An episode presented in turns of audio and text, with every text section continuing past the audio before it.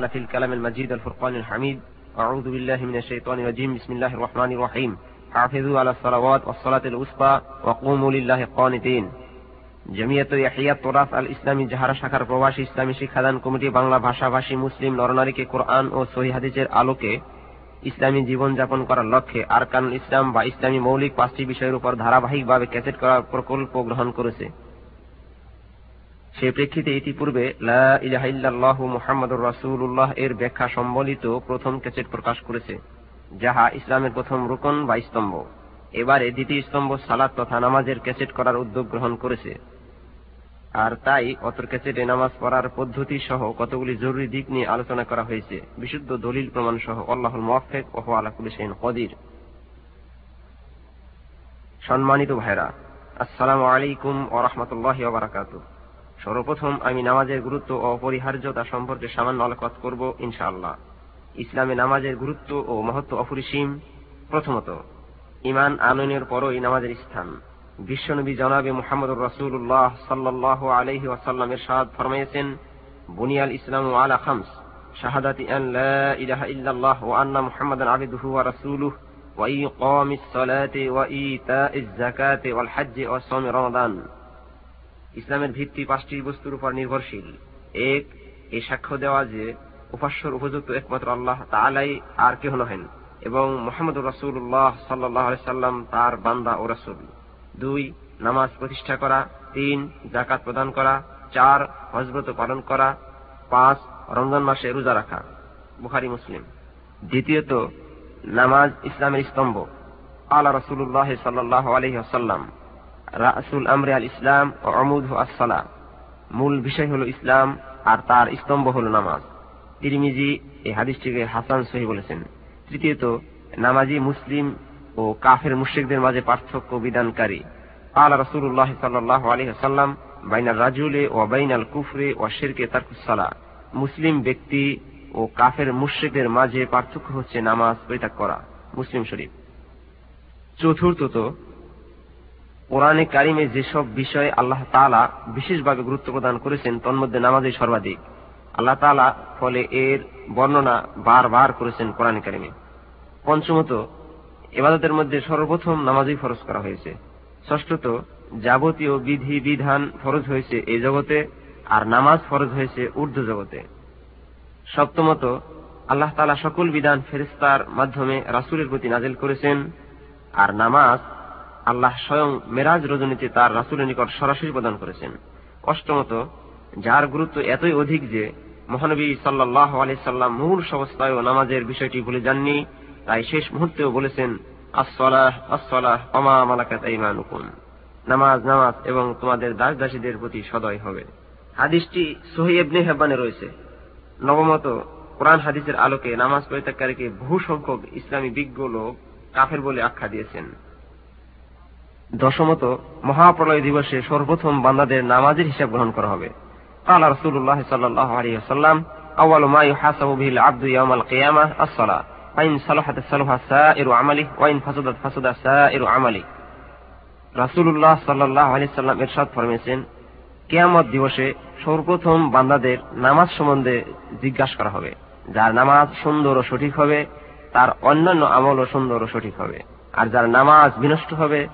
তার অন্যান্য আমলও বিনষ্ট হবে।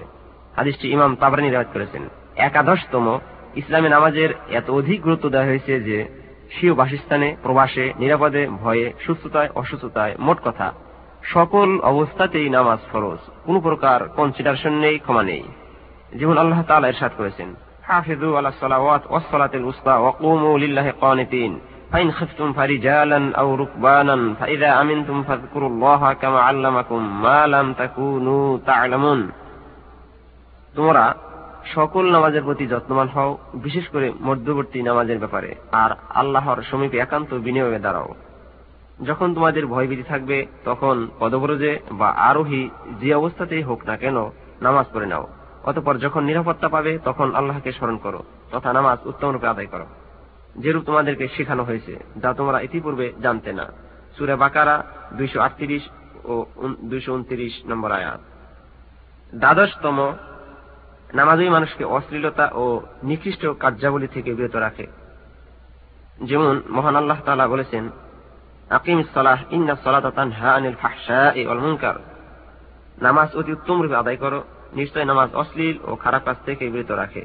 শ্রীরান কাবুত চুয়ান্ন নম্বর আয়াত। ত্রয়োদশতম জাকাত মানুষের সম্পদ পবিত্র করে আর নামাজ মানুষের শরীর পবিত্র করে যেমন রাসুল্লাহ সাল্লাহ সাল্লাম বলেছেন قال رسول الله صلى الله عليه وسلم أرأيتم لو أن نهرا بباب أحدكم يغتسل فيه كل يوم خمسة ما تقول ذلك يبقى من درنه قالوا لا يبقي من درنه شيئا قال فذلك مثل الصلوات الخمس يمحو الله بهن الخطايا তোমাদের কিরূপ ধারণা ওই ব্যক্তি সম্পর্কে যে তার গৃহের পার্শ্বে প্রবাহমান নদীতে প্রতিদিন পাঁচবার গোসল করে? এরপর তার শরীরে কোনরূপ ময়লা থাকতে পারে কি? সাহাবাগান বললেন, না, কোনো ময়লা থাকতে পারে না। রসুল্লাহ সাল্লাহ আলী সাল্লাম বললেন, পাঁচ অক্ত নামাজের দৃষ্টান্ত তদ্রুপ। আল্লাহ তালা এর মাধ্যমে তার পাপুরাশি মোচন করে দেন। বুখারি শরীফ। প্রিয় ভাইরা উপরোক্ত আলোচনায় আমরা এই সিদ্ধান্তে উপনীত হতে পারি যে, নামাজ পরিত্যাগ করলে একদিক থেকে যেমন আল্লাহ ও তদীয় রসুলের আদেশ স্পষ্টরূপে লঙ্ঘন করা হয়, যাতে কাফের হওয়ার যথেষ্ট আশঙ্কা বিদ্যমান থাকে। না জালেক অপর দিক থেকে নামাজ না পড়ার ফলে পাপের পাহাড় মোচনের একটি উত্তম দ্বার রুদ্ধ হয়ে যায়। পক্ষান্তরে পার্থিব ও পরকালীন কল্যাণ নামাজের মাঝেই নিহিত। তাহাও নামাজ না পড়ার কারণে হাসিল সম্ভব হয় না। তাই আসুন, আর অলসতা করে নিজের ধ্বংস নিজেই ডেকে আনব না, বরং যে কোনো বিনিময়ের ফলে হলেও কমপক্ষে ফরজ নামাজ সমূহ সঠিকভাবে সুন্দর রূপে আদা করি আল্লাহ আমাদের পূর্ণ তফিক দান করুন আমিন সম্মানিত ভাইরা পবিত্রতা যেহেতু নামাজের পূর্বশর্ত তাই প্রথমে অজু করার পদ্ধতি আলোচনা করব ইনশাআল্লাহ কেননা পবিত্রতা অর্জন ব্যতীত কারো নামাজ গৃহীত হবে না দলিল قوله تعالى يا أيها الذين آمنوا إذا قمتم إلى الصلاة فاغسلوا وجوهكم وأيديكم إلى المرافق وامسحوا برؤوسكم وأرجلكم إلى الكعبين ওহে ইমানদারগণ যখন তোমরা নামাজ আদায়ের ইচ্ছা পোষণ করো তখন তোমাদের মুখমণ্ডল ও হস্তদয় কোনই পর্যন্ত ধৌত করো মাথা মাসে করো ও পদদয় গিরা পর্যন্ত ধৌত করো সুরা মায়দা ছয় নম্বর আয়াত قال رسول الله صلى الله عليه وسلم لا يقبل الله صلاة أحدكم إذا أحدث حتى يتوضأ রাসূলুল্লাহ সাল্লাল্লাহু আলাইহি সাল্লাম বলেছেন তোমাদের কারও অজু ভঙ্গ হলে পুনরায় অজু না করা পর্যন্ত আল্লাহ তাআলা তার নামাজ কবুল করবেন না, বুখারী, মুসলিম। এবার অজুর নিয়ম। সর্বপ্রথম মনে মনে নিয়ত করবে, মুখে নাওয়াই তোয়ান বলবে না। অতপর বিসমিল্লাহ বলে অজু শুরু করবে। বিসমিল্লাহ বলা অনেকে ফরজ বলেছেন, অনেকে সুনত বলেছেন। তাই প্রথমে বলতে ভুলে গেলে অজুর মধ্যখানে বললেও চলবে। কেউ বলেন, অজু পুনরায় শুরু করবে। আর যারা বিসমিল্লা বলাটা না জানেন তাদের অজু শুদ্ধ হবে, ইনশাআল্লাহ। কাউলি আলাইসালাম লা উদু আলিমান লাম এজকুর ইসমাল্লাহ আলাই যে ব্যক্তি বিসমিল্লা বলল না, তার অজু হল না। তিরমিজি, আহমদ, প্রভৃতি আদিশটি হাসান। তারপর তিনবার কবজি পর্যন্ত ধুতো করবে, আর ইহা সুন্নত। তারপর তিনবার কুলি করবে ও নাকে পানি দিবে এবং বাম হাত দিয়ে নাকের পানি ঝাড়বে। আর এই কুলি এবং নাকে পানি অনেকে সনদ বলেছেন, অনেকে ফরজ বলেছেন। যারা ফরজ বলেন দলিল হিসেবে তারা উপস্থাপন করেন যে মুখ ও নাক চেহারার অন্তর্গত চেহারা যেভাবে ধৌত করা ফরজ তাই নাক ও মুখ তদ্রুপ ফরজ দ্বিতীয়ত হাদিস বেদুল হাদিস আবি হরাইরা قال امر رسول الله صلى الله عليه وسلم بالمضمضه والاستنشاق রাসূলুল্লাহ সাল্লাল্লাহু আলাইহি সাল্লাম আদেশ দিয়েছেন কুলি করতে ও নাকে পানি দিতে হাদিস ইমাম দারকুতনি তার গ্রন্থে রওয়ায়াত করেছেন আরেকটি হাদিস এসেছে ইদা তাওয়াদ্দাআতা ফামাযলিব রাওয়াহ আবু দাউদ বিসনাদিন সাহিহ। রাসূলুল্লাহ সাল্লাল্লাহু আলাইহি সাল্লাম বলেছেন, যখন তোমরা ওযু করবে, তখন কুলি করো। হাদিসটি আবু দাউদ বিশুদ্ধ সনদে রওয়ায়াত করেছেন। আরেকটি হাদিস ইদা তাওয়াদ্দা আহাদুকুম ফালিয়াজআল ফি আনফি মাআন সুম্মা লিয়ানতাসির। রাসূলুল্লাহ সাল্লাল্লাহু আলাইহি সাল্লাম বলেছেন, যখন তোমাদের কেহ ওযু করবে, তখন যেন নাকে পানি দেয়, অতঃপর তা বের করে ফেলে। বুখারী, মুসলিম। আর যারা বলেন ওহা সুন্নত তারা দলিল প্রদান করেন যে আব্বাস আল কুলি এবং নাকে পানি দেওয়া সুন্নত, দারকুতনি। কিন্তু হাদিসটি সহি নয়, বরং জাইফ এরপর সম্পূর্ণ মুখমণ্ডল তিনবার ধৌত করবে। কপালের উপরি বাঘ তথা চুলের গোড়া থেকে থুতনির নিচ পর্যন্ত, আর এক কানের লতি থেকে অপর কানের লতি পর্যন্ত। আর যদি দাড়ি হালকা থাকে, তাহলে তার গোড়াতেও পানি প্রবেশ করাবে। ঘন হলে শুধু উপরি বাঘ ধৌত করলেই চলবে। ইহা যে ফরজ, তাতে কোনো দ্বিমত নেই। আর দাড়ি খেলাল করা আঙ্গুলি দিয়ে মুস্তাহাব। কৌলু ফাগসিলু জুহাকুম আল্লাহ তালা বলেন, তোমরা তোমাদের মুখমণ্ডল ধৌত করো। এরপর তিনবার উভয় হাত ধৌত করবে। আঙ্গুলের নখ থেকে শুরু করে কুনি পর্যন্ত তথা হাড়ের পর পর্যন্ত। দলিল, ও আই দিয়াকুম ইলাল মারাফেক। আল্লাহ বলেন, তোমরা তোমাদের হাত কুনি পর্যন্ত ধৌত করো। তারপর নতুন পানি নিয়ে সম্পূর্ণ মাথা ও দুকান একবার মাসে করবে। তোমরা তোমাদের মাথা মাসে করো। হাদিস আল উদনান মিনার রাস। রাসুল্লাহ সাল্লাম বলেছেন, কর্ণদয় মাথার অংশ বিশেষ ও হাদিস আব্দুল্লাহ জায়েদ আন নবী সাল্লাল্লাহু সাল্লাম বিহিমা ওয়া আদবার, বাদা বিহিমা ইলা কাফাহ। ثم ردهما الى المكان الذي بدا منه রাহুল জামা আব্দুল্লাহ বিন জায়েদ বলেন যে রাসূলুল্লাহ সাল্লাল্লাহু আলাইহি সাল্লাম দু হাত দিয়ে তার মাথা মাসে করলেন হাত দুটি অবসর করলেন ও পিছনে টেনে নিলেন মাথার প্রথম ভাগ থেকে শুরু করে মাথার নিচ পর্যন্ত হাত দুখানা টেনে নিয়ে পুনরায় যে স্থান থেকে শুরু করেছেন সেখানে শেষ করলেন উল্লেখিত হাদিস দ্বারা বোঝা যায় যে সম্পূর্ণ মাথা মাসে করাই ফরজ তারপর সাত আঙ্গুলি দয় কানের ছিদ্র দিয়ে প্রবেশ করায় ও ভিতরের অংশ মাসে করবে এবং বৃদ্ধাঙ্গুলি দ্বারা বাহিরের অংশ মাসে করবে। প্রকাশ থাকে যে, প্রচলিত নিয়মে যেভাবে গর্দান ও গলা মাসে করা হয়ে থাকে, তাহা সই হাদিসে নেই, তাহাই বেদাত বলে পরিগণিত। অতপর দু পা গেয়া পর্যন্ত ধৌত করবে উত্তম রূপে। গোড়ালি সহ নিচের সুর অংশ যত্ন সহকারে ধৌত করবে, যেন কোথাও শুষ্ক না থাকে। যেমন এর স্বাদ হচ্ছে। ও আর জুলাকুম ইলাল কাবাইন।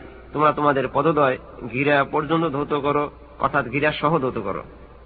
ও মিনান নার সালাসান। রাসূলুল্লাহ সাল্লাম বলেছেন, ধ্বংস ওই সমস্ত লোকদের জন্য যাদের পায়ের গোড়ালির উপরিভাগ থাকে, তাদের ওই স্থান জাহান নামের আগুনে স্পর্শ করবে। রসুল্লাহ সাল্লাহ সাল্লাম ইহা দুবার বা তিনবার বলেছেন। বুখারি ও মুসলিম।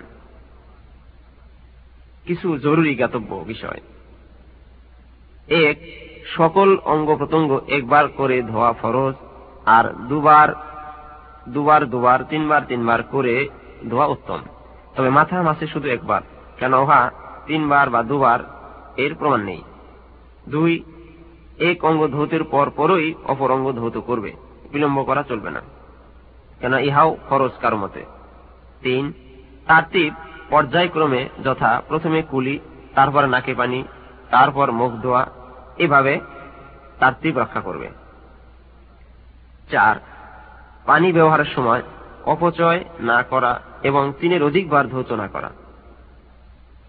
পাঁচ অজুর মাঝখানে সুহান আল্লাহ আলহামদুলিল্লাহ আস্তাফরুল্লাহ ইত্যাদি বলার প্রমাণ কোন সহিদিসে নেই, তাই উহা প্রত্যাখ্যাত। ছয় উজু করাকালীন প্রয়োজনীয় কথাবার্তা বলাতে অজুর কোন ত্রুটি হবে না। সাত উজু শেষে এই দোয়া পাঠ করা সুন্নত।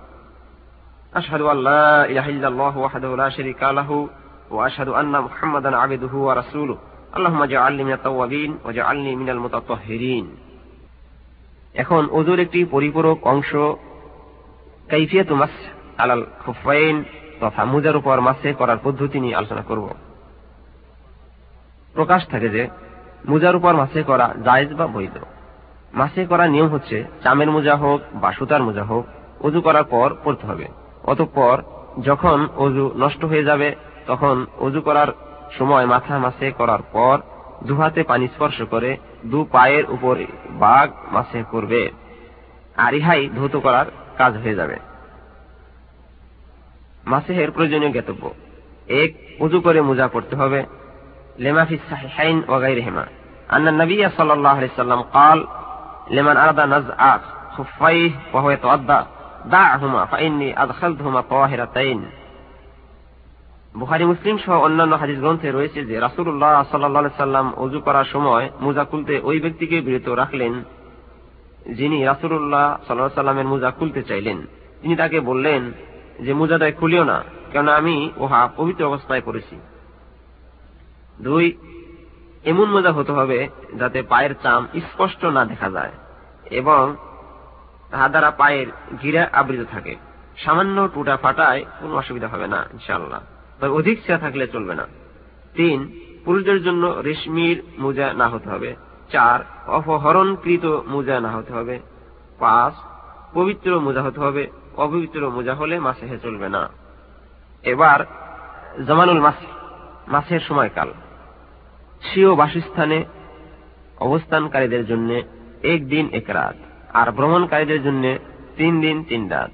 আর এই সময় গণনা করা হবে প্রথম মাসে হতে।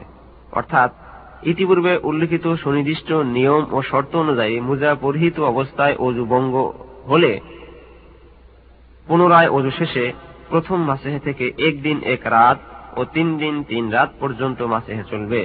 কিন্তু এই নির্দিষ্ট সময় উত্তীর্ণ হয়ে গেলে বা মোজা খুলে ফেললে বা গোসুল ফরজ হলে মাসেহে করা চলবে না বরং গোসুল ও ওজু করে পুনরায় মোজা পড়তে হবে প্রমাণ وعن علي رضي الله عنه قال جعل رسول الله صلى الله عليه وسلم ثلاثة أيام ولياليهن للمسافر ويوما وليلة للمقيم রাহ মুসলিম আলী রাজিয়াল্লাহ হতে বর্ণিত তিনি বলেছেন যে রাসুল্লাহ সাল্লাহ সাল্লাম মাসেহের সময়কাল নির্ধারণ করেছেন মুকিমদের জন্য একদিন এক রাত আর মুসাফিদের জন্য তিন দিন তিন রাত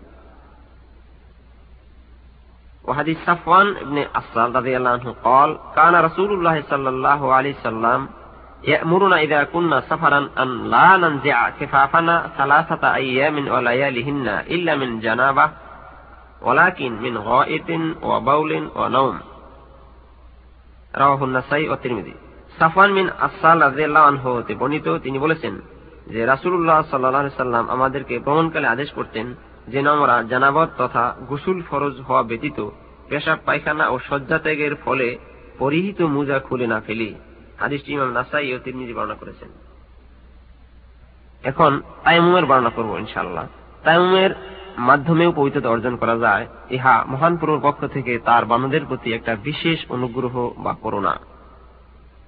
বড় অপবিত্রতা তথা গুসুল ফরজ হলে এবং ছোট অপবিত্রতা তথা অজুর প্রয়োজন হলে তাইমুম করা যাবে তবে এই সুযোগ বা রুখসা গ্রহণ করা যাবে বিশেষ অবস্থার পরিপ্রেক্ষিতে সকল অবস্থাতেই নহে প্রথমে তাইমুম বৈধ হওয়ার প্রমাণ কোরআন থেকে أعوذ بالله من الشيطان الرجيم وإن كنتم مرضى أو على سفر أو جاء أحد منكم من الغائط أو لامستم النساء فلم تجدوا ماء فتيمموا صعيدا طيبا فامسحوا بوجوهكم وأيديكم إن الله كان عفوا غفورا অর্থাৎ তোমরা যদি অসুস্থ হয়ে পড়ো কিংবা সফরে থাকো অথবা তোমাদের মধ্যে থেকে কেউ যদি প্রস্রাব পায়খানা থেকে এসে থাকে কিংবা নারী গমন করে থাকে অথবা সহবাস করে থাকে আর যদি পানি প্রাপ্তি সম্ভব না হয় তবে পবিত্র মাটির দ্বারা তাইমুম করে নাও তথা উহাতে মুখমণ্ডল ও হস্তদয় স্পর্শ করে নাও নিশ্চয় আল্লাহ তালা অধিক ক্ষমাশীল সুরাতুন নিসা তেতাল্লিশ নং আয়াত অফিস সাহিহাইন ও গাইরহেমা قال رسول الله صلى الله عليه وسلم أعطيت خمسا لم يعطهن أحد قبلي نصرت بالرعب مسيرة شهر وجعلت لي الأرض مسجدا وطهورا ফাইয়ুমা রাজুলিন মিন উম্মতি ফালিসাল্লি বুখারি ও মুসলিম অন্যান্য হাদিসে এসেছে যে রাসুল্লাহ সাল্লাহ সাল্লাম বলেছেন যে আমাকে পাঁচটি বস্তুর দ্বারা বিশেষিত করা হয়েছে, যা ইতিপূর্বে অপর কাউকে প্রদান করা হয়নি। এক মাস রাস্তা পরিমাণ দূরবর্তী স্থান থেকে ভীতি প্রদর্শনের মাধ্যমে আমাকে সাহায্য করা হয়েছে। জমিনকে আমার জন্য নামাজের স্থান ও পবিত্রকারী করে দেওয়া হয়েছে। সুতরাং, যেখানে যার নামাজের সময় হবে, সেখানেই যেন সে নামাজ আদায় করে নেয়। তৃতীয় দলিল, উম্মতে মোহাম্মদের এতে ঐক্যমত গঠন হয়েছে। ইজমা উল্লুম্মাদ মোহাম্মদিয়া আলা হাদা। প্রিয় ভাইরা, যে সমস্ত কারণে তাইমুম করা যাবে, তার আমি মাত্র কয়েকটি বলব। যেমন পানি না পেলে বা অসুস্থ হলে পানি ব্যবহারে অসুখ বৃদ্ধির আশঙ্কা থাকলে অথবা ডাক্তার যদি পানি ব্যবহার করতে নিষেধ করেন, তাহলে প্রভৃতি কারণে। তাইমুম করার পদ্ধতি। গোসুলের পরিবর্তে হোক বা অধুর পরিবর্তে হোক, প্রথমে মনে মনে অপবিত্রতা হতে পবিত্রতা অর্জনের নিয়ত করবে, সাবধান মুখে কিছু বলবে না, কেননা নিয়ত অর্থ হল মনে মনে ইচ্ছা পোষণ করা মুখে উচ্চারণ করা নয়। দ্বিতীয়ত বিসমিল্লা বলবে, তৃতীয়ত, পবিত্র মাটিতে দুহাতের তালুদয়, অঙ্গুলি প্রসারিত রেখে একবার ভালোভাবে স্পর্শ করে ফুক দিয়ে মুখমণ্ডল সম্পূর্ণরূপে একবার মাসে করবে এবং দুহাতের কবজিদয় মাসে করবে, প্রথমে ডান ও পরে বাম। বাস, এভাবেই তায়াম্মুম পূর্ণ হয়ে যাবে। প্রমাণ, আন আব্দুর রহমান আফজা আল جاء رجل إلى عمر بن الخطاب فقال إني أذنبت فلم أصب الماء فقال عمار بن ياسر لعمر بن الخطاب أما تذكر أن كنا في سفر أنا وأنت فأما أنت فلم تصلي وأما أنا فتمعدت فصليت. فذكرت ذلك للنبي صلى الله عليه وسلم فقال النبي صلى الله عليه وسلم إنما كان يكفيك هكذا. فضرب النبي صلى الله عليه وسلم بكفيه الأرض ونفخ فيهما ثم مسح بهما وجهه وكفيه. রাহুল বুখারি ফি কিতাব তাইমুম অর্থাৎ আব্দুর রহমান ইবনে আবজা হতে বর্ণিত, তিনি বলেছেন যে, একজন লোক উমর ইবনে খাত্তাবের নিকট গমন করল, অতপর বলল, আমার প্রতি গোসল ফরজ হয়েছে, কিন্তু পানি পেলাম না। তখন আমার ইবনে ইয়াসের উমর ইবনে খাত্তাবকে লক্ষ্য করে বললেন, আপনার স্মরণ আছে কি? যখন আমরা ভ্রমণে ছিলাম, আর আমার ও আপনার প্রতি গোসল ফরজ হয়েছিল। তখন আপনি নামাজ পড়েননি আর আমি মাটিতে গড়াগড়ি দিয়ে নামাজ আদায় করেছিলাম।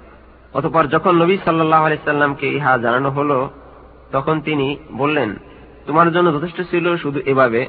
অতপর তিনি দুহাতে আলু মাটিতে মারলেন এবং আলুদয়ে ফুক দিলেন। তারপর উহা দ্বারা মুখ ও দুহাতের পৃষ্ঠদয় মাসে করলেন। সহি বুখারি ও মুসলিম। উল্লেখ্য, উক্ত সহি বুখারি ও মুসলিম হাদিসের দ্বারা আমরা অবগত হলাম যে তাইমুমের নিয়ম হচ্ছে একবার পবিত্র মাটিতে হাত মেরে তদ্বারা মুখমণ্ডল ও কবজিদয় মাসে করা। যে সমস্ত হাদিসে মাটিতে দুবার হাত মারা ও কোনই পর্যন্ত মাসে করার কথা আছে, তাহা বিশুদ্ধ নহে এবং অনেকে সেগুলোকে মানসুক বলেছেন।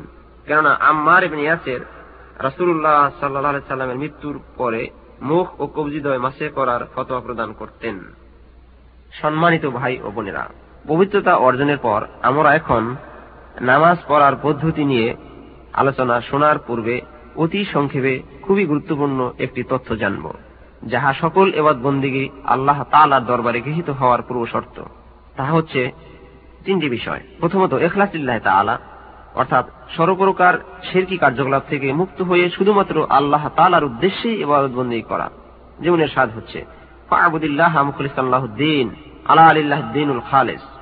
অর্থাৎ আপনি নিষ্ঠার সাথে আল্লাহর ইবাদ করুন, সাবধান। কেবলমাত্র এখলাস পূর্ণ ইবাদতই আল্লাহর জন্য। সুরে আজুমার দুই ও তিন আয়াত অংশদয় কোরআনে কারিমে এরকম আয়াত আরও অনেক রয়েছে, তবে উক্ত আয়াতদ্বয়ের সংক্ষিপ্ত সারণ হচ্ছে এই যে, আল্লাহ তালা রাসুল সাল্লা সাল্লামকে সম্বোধন করে আদেশ প্রদান করেছেন যে, কেবলমাত্র আল্লাহর জন্য সম্পূর্ণ খাঁটি মনে বিশুদ্ধ চিত্তে এবাদত করুন, যাতে কোনো প্রকার শিল্প রিয়া বা মানুষের যশ, খ্যাতি ও প্রশংসার গন্ধও না থাকে। তাফসির ইবনে কাসির ও কুর্তুবি দ্রষ্টব্য। দ্বিতীয়ত, তাজরিদুল মোতাবাত রাসুল্লাহ সাল্লাহ সাল্লাম। অর্থাৎ এবাদতের ক্ষেত্রে শুধুমাত্র রাসুল সাল্লা সাল্লামকেই অনুসরণ, অনুকরণ করা। এতে কোনো দেশীয় প্রথা বা সামাজিক প্রচলন বা পূর্বপুরুষদের নিয়ম নীতি বা কোনো ইমাম ও বড় হুজুরের কথা বা আমলের প্রতি বিন্দু মাত্র না তাকিয়ে কেবল সহি হাদিস অনুসারে এককভাবে রাসুলের অনুসরণ অনুকরণ করা। যেমন আল্লাহ তালা বলেছেন আমানু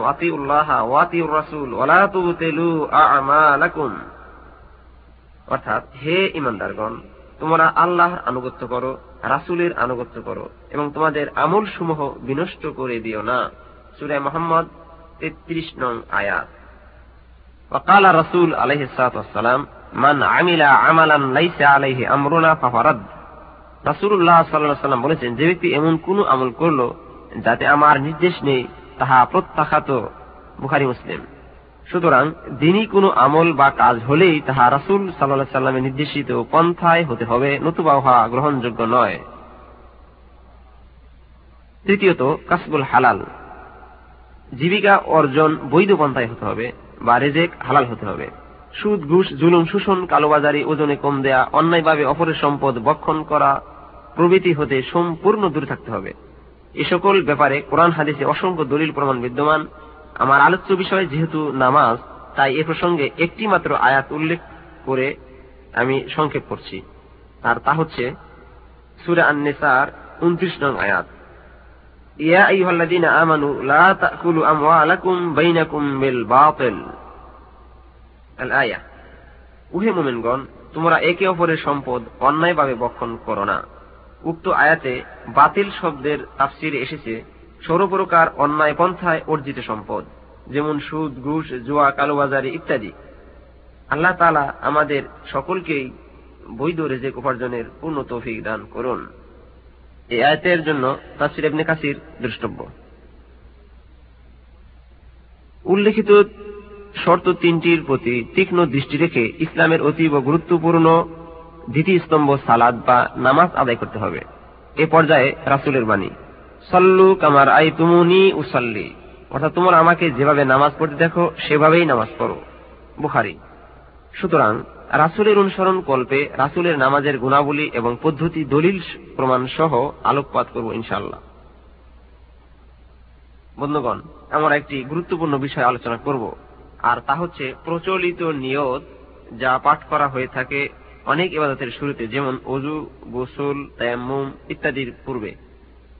যে কোনো নামাজ আদায়ের পূর্বে, এরপর রোজা ব্রত পালনের পূর্বে ইত্যাদি। কোরআন হাদিস কর্তৃক পঠিত এই নিয়ত স্বীকৃত কিনা বা ইসলামে এর কতটুকু গুরুত্ব, সেটা আমরা খতিয়ে দেখব। কোরআন ও সহি হাদিসের আলোকে যাচাই করব ইনশাআল্লাহ। বুখার শরীর হাদিস আল্লাহ রসুল্লাহ সাল্লা সাল্লাম ইন্নামাল আমাল ও বেনিয়াত অর্থাৎ বিশ্বনবী মোহাম্মদ রসুল্লাহ সাল্লাহ সাল্লামের সাথ করেছেন যে, নিশ্চয়ই সর্বপ্রকার আমল নিয়তের উপর ভিত্তি করেই সম্পন্ন হয়ে থাকে।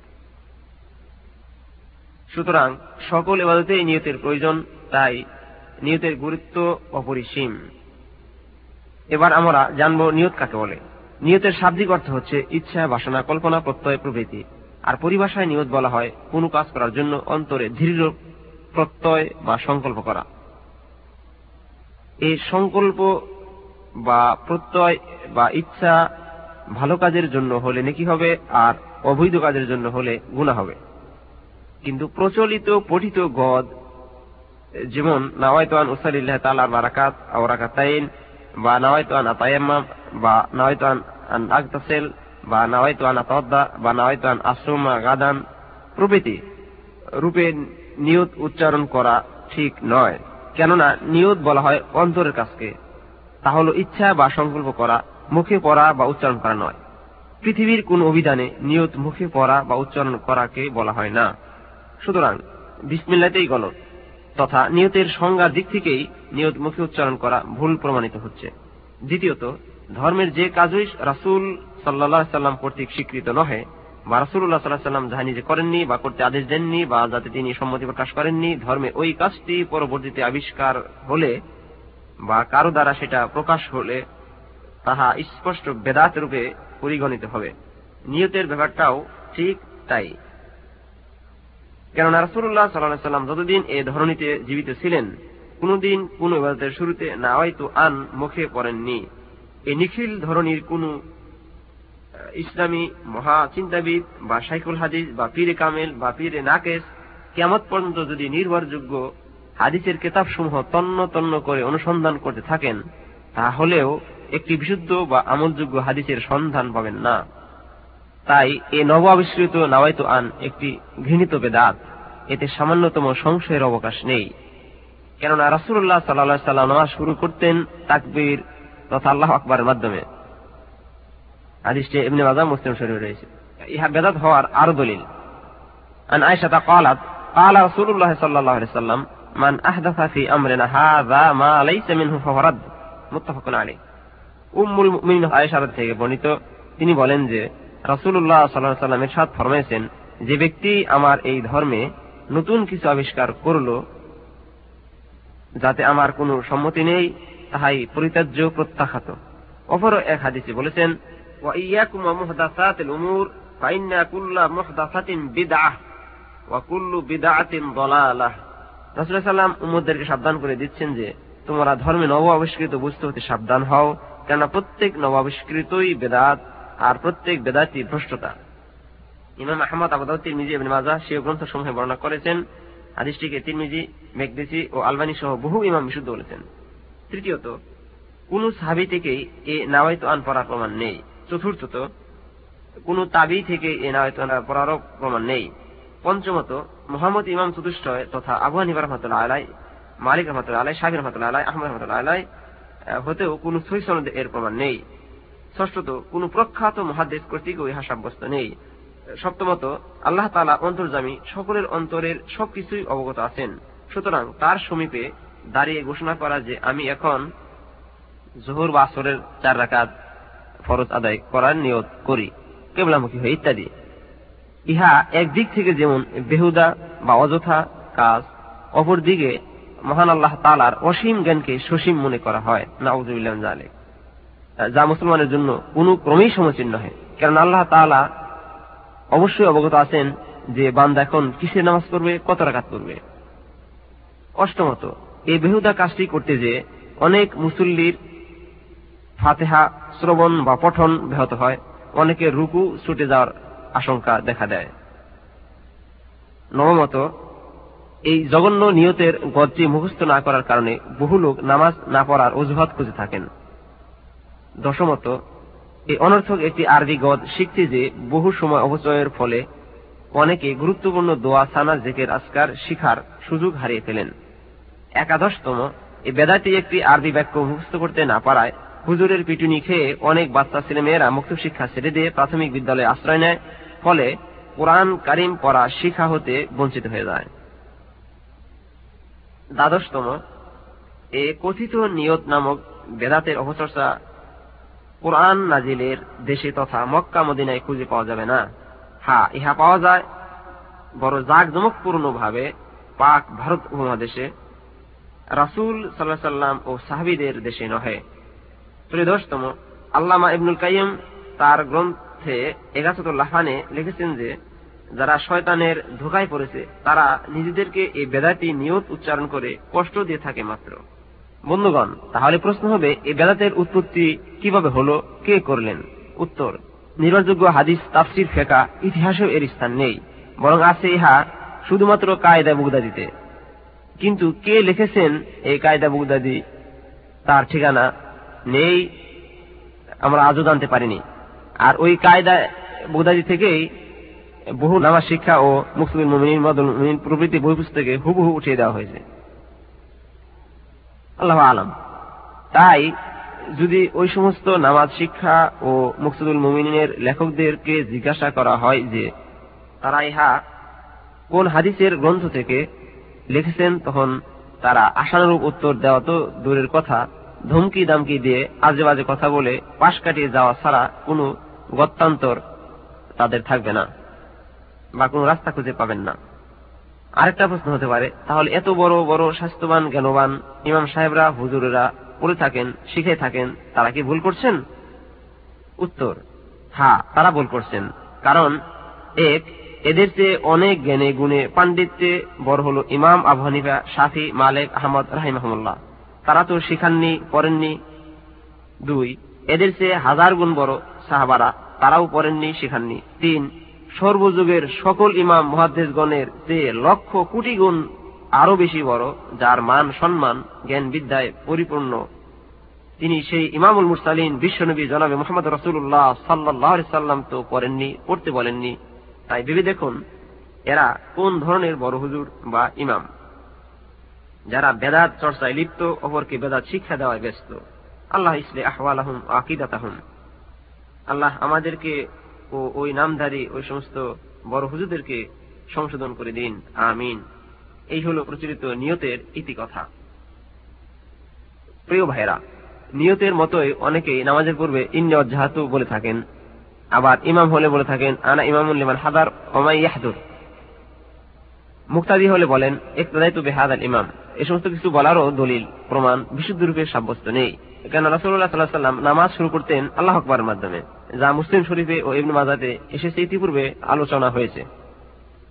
দ্বিতীয়ত, নামাজে ভুলকারীকে লক্ষ্য করে রাসুল সাল্লাহ সাল্লাম বললেন, ইজা কুমতা ইলা সালা ফাসবিগেল উদুয়া সুমাস্তাকবিল কেবলা ফাকাব্বের।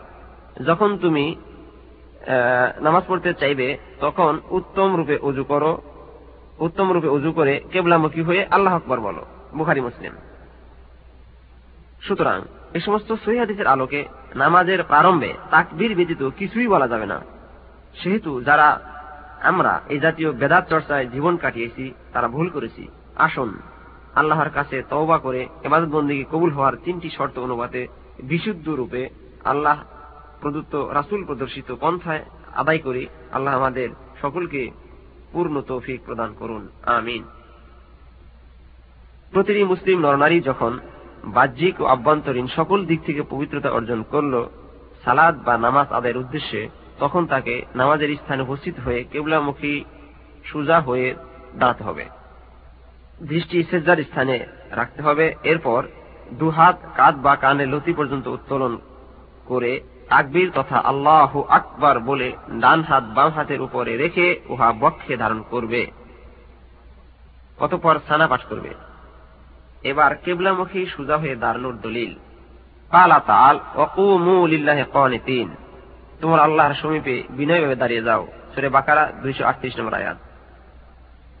হাদিদ ওয়ামার রাসূলুল্লাহ সাল্লাল্লাহু আলাইহি সাল্লাম বিযালিকাল মাসি ফি সালাতিহি সাল্লাল্লাহু আলাইহি সাল্লাম নামাজে ভুলকারী এক লোককে বললেন যে যখন তুমি নামাজের ইচ্ছা পোষণ করো, তখন উত্তম রূপে অজু করে কেবলামুখী হয়ে তাকবীর বলো। বুখারী, মুসলিম। হাদিস আবি আলাইহি কান ইজা কামাইলা আবু হতে বর্ণিত যে যখন নামাজ ইচ্ছা পোষণ করতেন, তখন সুজা হয়ে দাঁড়াতেন। মাজা হাদিসটি ও হিব্বান বিশুদ্ধ বলেছেন। সিজদার দৃষ্টি রাখার দলিল।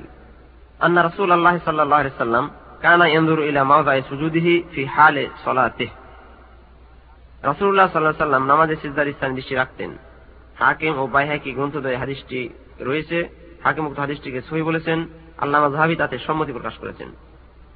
উল্লেখ্য, যদি কেউ নামাজে কেবলার দিকে তাকায়, তবু কোনো অসুবিধা নেই। আর তাসাউদের সময় শাহাদত আঙ্গুলের দিকে তাকান উত্তম। তবে ডানে বামে ও উপরের দিকে তাকান সম্পূর্ণ নিষিদ্ধ। হস্তদয় উত্তোলন করার দলিল একটু পরে বলব ইনশাআল্লাহ। তাকবিরের মাধ্যমে তথা আল্লাহ আকবার বলে নামাজ শুরু করার দলিল। প্রথম দলিল, বুখারি মুসলিম শরীফের হাদিস, যা কিছুক্ষণ পূর্বেই আলোচিত হয়েছে, তা হল, নামাজে ভুলকারীকে লক্ষ্য করে নবী সাল্লাহ সাল্লাম বললেন, যখন তুমি নামাজের ইচ্ছা পোষণ করো, তখন উত্তম রূপে অজু করে কেবলামুখী হয়ে আল্লাহ আকবার বলো। দ্বিতীয় দলিল, কানা নবী সাল্লাম আল্লাহ আকবর। রাসুল্লাহ সাল্লাহ সাল্লাম নামাজ শুরু করতেন আল্লাহ আকবরের মাধ্যমে মুসলিম শরীফ ও এবনে মাজা তৃতীয় দলিল أنا علي أن رسول الله صلى الله عليه وسلم كان إذا قام إلى الصلاة قال الله أكبر أخرجه البجار بإسناد صحيح আলী রাজি আল্লাহ বর্ণিত তিনি বলেছেন যে রাসুল্লাহ সাল্লা সাল্লাম যখন নামাজ দাঁড়াতেন তখন আল্লাহ আকবর বলতেন ইমাম বাজ্জার বিশুদ্ধ সনদে হাদিসটি বর্ণনা করেছেন দুহাত বক্ষে ধারণ করার দলিল عن حلب الطائي قال رأيت النبي صلى الله عليه وسلم يدع اليمنى على اليسرى على صدره হুলুব আত্মাই বলেছেন যে আমি নবী সাল্লাহ সাল্লামকে ডান হাত বাম হাতের উপরে রেখে বক্ষে ধারণ করতে দেখেছি আহমদ তিরমিজি হাদিসটিকে হাসান বলেছেন দ্বিতীয় দলিল وعن وائل بن حجر قال صليت مع النبي صلى الله عليه وسلم فوضع يده اليمنى على يده اليسرى على صدره ওয়াইল বিন হাজার হতে বর্ণিত। তিনি বলেছেন যে, আমি রসুল্লাহ সাল্লাহ সাল্লামের সাথে নামাজ পড়েছি, অতপর তিনি ডান হাত, বাম হাতের উপর রেখে বক্ষে ধারণ করেছেন। এবনে হাদিসটি বর্ণনা করে সহি বলেছেন। একটি তথ্য, জগৎ বিখ্যাত মহাদিস আল্লামা মোহাম্মদ নাসিদ্দিন আলবানী বলেছেন যে, হস্তদয় বক্ষে ধারণ করাই সন্ন্য কর্তৃক সাব্যস্ত। তাই এর বিপরীত হয় দুর্বল অথবা ভিত্তিহীন। সেভাবে সালাত একষট্টি পৃষ্ঠা দ্রষ্টব্য। তাকবিরের মাধ্যমে নামাজ শুরু করার পর হামদ সানা পাঠ করবে। রাসুল্লাহ সাল্লাহ সাল্লাম অনেক প্রকার সানা পাঠ করতেন। বারোটি সানার বর্ণনা আমি পেয়েছি, যা ফরজে নফলে পড়া যায়। আমি এর মধ্যে থেকে মাত্র পাঁচটি আপনাদেরকে পড়ে শোনাব। প্রথমটি বুখারি, মুসলিম এসেছে, তা হল খাতায়ায়া কামা বা'আতা বাইনাল মাশরিক ওয়াল মাগরিব। আল্লাহুম্মা নাক্কিনি মিন খাতায়ায়া কামা ইয়ানক্কা আস-সাওবুল আবয়াদ মিনাদ দানাস। আল্লাহুম্মা আগসিলনি মিন খাতায়ায়া বিল মা'i ওয়াস সালজি ওয়াল বারাদ। দ্বিতীয়টি, যাকে আমরা অনেকে জায়নামাজের দোয়া বলে থাকি। আসলে তাহা ঠিক নয়, বরং ইহাও একটি সানা যা মুসলিম শরীফে এসেছে। তবে ইহা একটি সুদীর্ঘ দোয়া বা সানা। তা হচ্ছে এই যে وجهت وجهي للذي فطر السماوات والأرض حنيفا وما أنا من المشركين. إن صلاتي ونسكي ومحياي ومماتي لله رب العالمين. لا شريك له وبذلك أمرت وأنا أول المسلمين. اللهم أنت الملك لا إله إلا أنت. أنت ربي وأنا عبدك. ظلمت نفسي واعترفت بذنبي فاغفر لي ذنوبي جميعا. إنه لا يغفر الذنوب إلا أنت. واهدني لأحسن الأخلاق لا يهدي لأحسنها إلا أنت.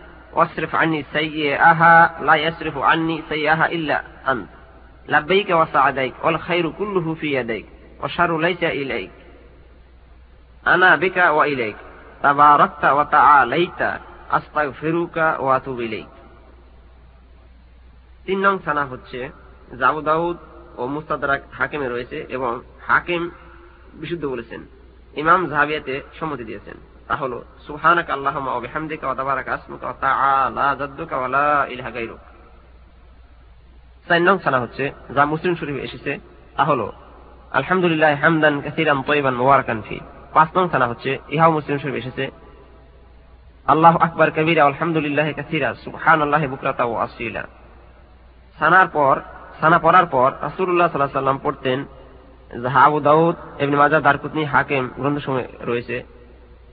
সহিভাবে, তা হলো, আউযু বিল্লাহি মিনাশ শাইতানির রাজিম মিন হামজি ওয়া নাফখি ওয়া নাফসি। আবার কখনো পড়তেন, যা আবু দাউদ তিরমিজি হাসান সনদ এসেছে, আউযু বিল্লাহি সামিল আলিম মিনাশ শাইতানির রাজিম মিন হামজি ওয়া নাফখি ওয়া নাফসি। যদি কেহ শুধু, আউযু বিল্লাহি মিনাশ শাইতানির রাজিম বলেন, তবু চলবে। অতঃপর বিসমিল্লাহির রহমানির রহিম পড়ে সূরা ফাতিহা পাঠ করবে।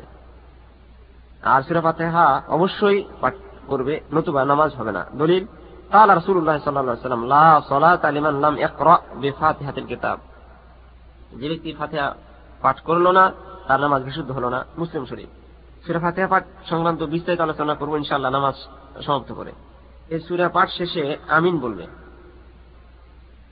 প্রকাশ্য নামাজে জোরে এবং অপ্রকাশ্য নামাজে আসতে ইমাম মুক্তাদি ও একাকি সকলকেই আমিন বলতে হবে এক নং দলিল كان رسول الله صلى الله عليه وسلم إذا انتهى من قراءة الفاتحة قال آمين يجهر ويمد بها صوته অর্থাৎ রাসূলুল্লাহ সাল্লাল্লাহু আলাইহি ওয়াসাল্লাম যখন ফাতিহা পাঠ সমাপ্ত করতেন তখন প্রকাশ্য ও দীর্ঘ আওয়াজে আমিন বলতেন হাদিসটি আবু দাউদ বিশুদ্ধ সনদে বর্ণনা করেছেন দুই নং হাদিস قال رسول الله صلى الله عليه وسلم إذا قال الإمام غير المكتوب عليهم ولا الضالين فقولوا آمين وفي لفظ إذا أمن الإمام فأمنوا মান ওয়াফাকা তামিনুহু মালাইকা মা তাকাদ্দামা মিন মুসলিম।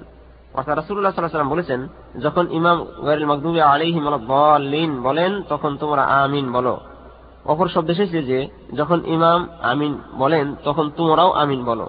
কেননা যার আমিন বলা খ্রিস্টাদের আমিন বলার সাথে মিলে যাবে, তার অতীতের গুণা মার্জনা করে দেওয়া হবে। বুখারি, মুসলিম ও নাসাই।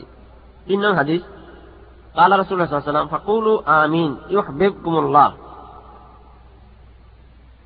অপরের হাদিসে এসেছে তোমরা আমিন বলো তাহলে আল্লাহ তোমাদের ভালোবাসবেন মুসলিম এবং আবু আওয়ানা চার নং হাদিস قال رسول الله صلى الله عليه وسلم ما حسدتكم اليهود على شيء ما حسدتكم على সালামে والتأمين خلف الإمام অর্থাৎ ইহুদিরা তোমাদের সালামের প্রতি ও ইমামের পিছনে আমিন বলাতে হিংসায় ভেঙে পড়ে বিশুদ্ধ সনদে এমনি মাজা এমনি খোজাইমা ও আহমদ বর্ণনা করেছেন পাঁচ নং দলিল বা হাদিস وقال عطاء أدركت مئتين من الصحابة في هذا المسجد إذا قال الإمام ولا الضالين سمعت لهم رجة آمين বিখ্যাত তাবি আতা রাহিমাহুল্লাহ বলেছেন যে আমি এই মসজিদে দুইশো সাহাবির সাক্ষাৎ পেয়েছি যখন ইমাম ওয়ারাদ্দিন বলতেন তখন তাদের আমিন বলার কম্পমান আওয়াজ শুনেছি। ইমাম শকানি আব্দুর মুদিয়াতে বলেছেন যে, আমিন বলার ব্যাপারে প্রায় শতটা হাদিস এসেছে, সেহেতু আমিন বলাটা ওয়াজিবের পর্যায়ে চলে যাওয়ার সম্ভাবনা রয়েছে। যেমন একটি হাদিসে রাসুলাম বলেছেন আম্মান ইমামু ফা আমেনু যখন ইমাম আমিন বলেন, তখন তোমরাও আমিন বলো। বুহারি মুসলিম। প্রিয় ভাইরা উক্ত হাদিস দ্বারা স্পষ্ট রূপে বোঝা যায় যে, আমিন বলতে হবে প্রকাশ্যে তথা জোরে। কেননা ইমাম যদি আসতে চুপিস্বরে আমিন বলেন, মুক্তাদিগণ শ্রবণ করবে কিরূপে এবং বলবেও বা কিরূপে? উল্লেখ্য, আস্তে বা চুপিস্বরে আমিন বলার হাদিস রয়েছে, তবে প্রথমত, তাহা বুখারি মুসলিমে নেই। দ্বিতীয়ত, ওই সমস্ত হাদিস অধিকাংশই দুর্বল বলে বিখ্যাত। সুতরাং অধিকাংশ বিশুদ্ধ হাদিস পরিত্যাগ করে দুর্বল হাদিস পালন করা, যেগুলো হাদিস কিনা সন্দেহ তথাকথিত মাঝহাবের দোহাই দিয়ে অথবা পারিপার্শ্বিকতার চাপে কোন ক্রমেই একজন জ্ঞানবান, সুস্থ, মুমেন ব্যক্তির জন্য প্রযোজ্য নয় বা সমচীন হতে পারে না। এছাড়া ইমাম আবু হানিফা রহমতুল্লাহ আলাই বলেছেন ইলা সাহাল হাদিস ফাহমুজাহাবি যখন তোমরা কোন সই হাদিস পাবে, তখন সেটাই জেনে রাখবে আমার মজহাব এবার সুরা ফাতিহা পাঠ শেষে কোন একটি সুরা বা কোরআনের কিছু আয়াত পাঠ করার জন্য তার আলোচনা করব। দলিল قال أبو هريرة في كل صلاة يقرأ فما أسمعنا رسول الله صلى الله عليه وسلم أسمعناكم وما أخفى عنا أخفينا عنكم وإن لم تزد على أم القرآن أجزأت وإن زدت فهو خير প্রখ্যাত ও সর্বাধিক হাদিস বর্ণনাকারী সাহাবি আবু হুরার বলেছেন যে রাসুল্লাহ সাল্লাহ সাল্লাম আমাদেরকে যা শুনিয়েছেন, আমরা তা আপনাদেরকে শোনালাম। আর যা আমাদেরকে গোপন রেখেছেন, আমরাও তা গোপন রাখলাম। সেহেতু যদি ফাতিহার পর কিছু না পড়েন যথেষ্ট। আর যদি পড়েন, তাহলে উত্তম। বুখার শরীফ হাদিস। অর্থাৎ ফাতেহার পর অন্য সুরা মিলানো, এটা অজীব নহে, বরং সুন্নত বা মুস্তাহাব। এরপর দু হাত কাঁধ বা কর্ণ পর্যন্ত উত্তোলন করে আল্লাহ আকবর বলে রুকু করবে, দু হাঁটুতে হাত রাখবে, আঙ্গুলি প্রসারিত করে মাথা এবং মেরুদণ্ড সমান্তরাল রাখবে এবং তীর্থি সহ ধীরস্থির ভাবে রুকু করবে। ও সুহান রব্বিয়াল আজিম বলবে তিন বা ততোধিকবার এরপর অবশ্যই সোজা হয়ে দাঁড়াবে ও বলবে সামি আল্লাহ হরিমান হামিদা, এ সময় দু হাত উত্তোলন করবে, তারপর রব্বানা কাল হামদ বলবে। এবার দুহাত উত্তোলনের দলিল। তাকবিরে তাহারিমার সময় এবং রুকুর আগে ও পরে দুহাত উত্তোলন করা সন্ন্যত এবং দ্বিতীয় রাখাতে থেকে তৃতীয় রাখাতে ওঠার সময়ও এভাবে হাত উত্তোলন করা সন্ন্যত এক নং দলিল, আন আব্দুল্লাহ বিন উমর, আন্না রাসুল আল্লাহ সাল্লাল্লাহু আলাইহি ওয়াসাল্লাম কানা ইয়ারফাউ মান কাবাইহি إذا فتح الصلاة وإذا كبر لركوع وإذا رفع رأسه من الركوع رفعهما كذلك أيضا وقال سمع الله لمن حمده ربنا لك الحمد وكان لا يفعل ذلك في السجود متفق عليه আবদুল্লাহ ইবনে উমর থেকে বর্ণিত তিনি বলেছেন যে যখন রাসূলুল্লাহ সাল্লাল্লাহু আলাইহি নামাজ শুরু করতেন তখন তিনি দুহাত কাজ পর্যন্ত উত্তোলন করতেন এবং রুকুর আগে ও পরেও তিনি এরূপ করতেন সামিয়াল্লাহু হামিদা রব্বানা লাকাল হামদ বলতেন কিন্তু তিনি এরূপ হাত উত্তোলন করতেন না সেজদাতে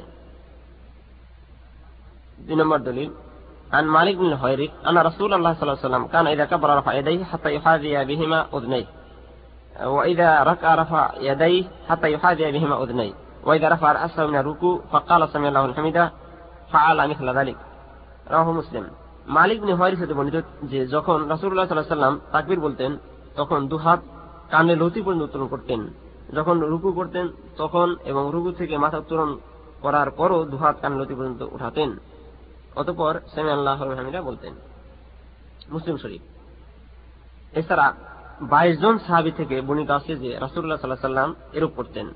ফেকুসন্না একশো বাইশ পৃষ্ঠা দ্রষ্টব্য।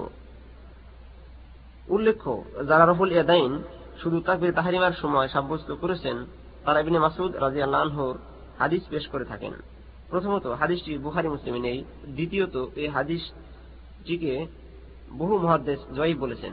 তৃতীয়ত সহি মেনে নেওয়া হলেও এর বিপরীতে আরো বহু এবং বেশি সংখ্যক সহি হাদিস রয়েছে সেগুলো মানা আমাদের উচিত নয় কি অবশ্যই মানা উচিত রুকুতে হাত রাখার ও অন্যান্য বিষয়ের দলিল وكان صلى الله عليه وسلم يضع كفيه على ركبتيه وفي رواية وكان يمكن يديه من ركبتيه كأنه قابض عليهما বুখারি আবু দাউদ রাসূলুল্লাহ সাল্লাল্লাহু আলাইহি সাল্লাম তার দুতালু হাঁটুদয়ে রাখতেন অপর এক বর্ণনায় রয়েছে যে তিনি তার হস্তদয় দ্বারা হাঁটুদয়ে উত্তম রূপে ধারণ করতেন। ওয়াকান ইফারাজু বাইনা আসাবিহি হাকিম ওয়াসাহা ওয়াফাকাহু যাহাবি তিনি আঙ্গুলিসমূহ প্রসারিত রাখতেন। ওয়াকানা ইদা রাকা বাসাতা যাহরা ওয়া সাওয়াহ বাইহাকি বিসনাদ সহিহ আল বুখারী সাব্বা আলাইহি আল মা তাবরানি ওয়া ইবনে মাজাহ এই হাদিসের সার সংক্ষেপ হল এই যে, যখন রাসুল্লাহ সাল্লাম রুকু করতেন, তখন তিনি মেরুদণ্ড এমনভাবে সমান রাখতেন, যদি পিঠে পানি ঢেলে দেওয়া হতো, তাহলে পানি স্থিতিশীল থাকত। এবার তৃপ্তিসহ রুকু করা ও সোজা হয়ে দাঁড়ানোর দলিল।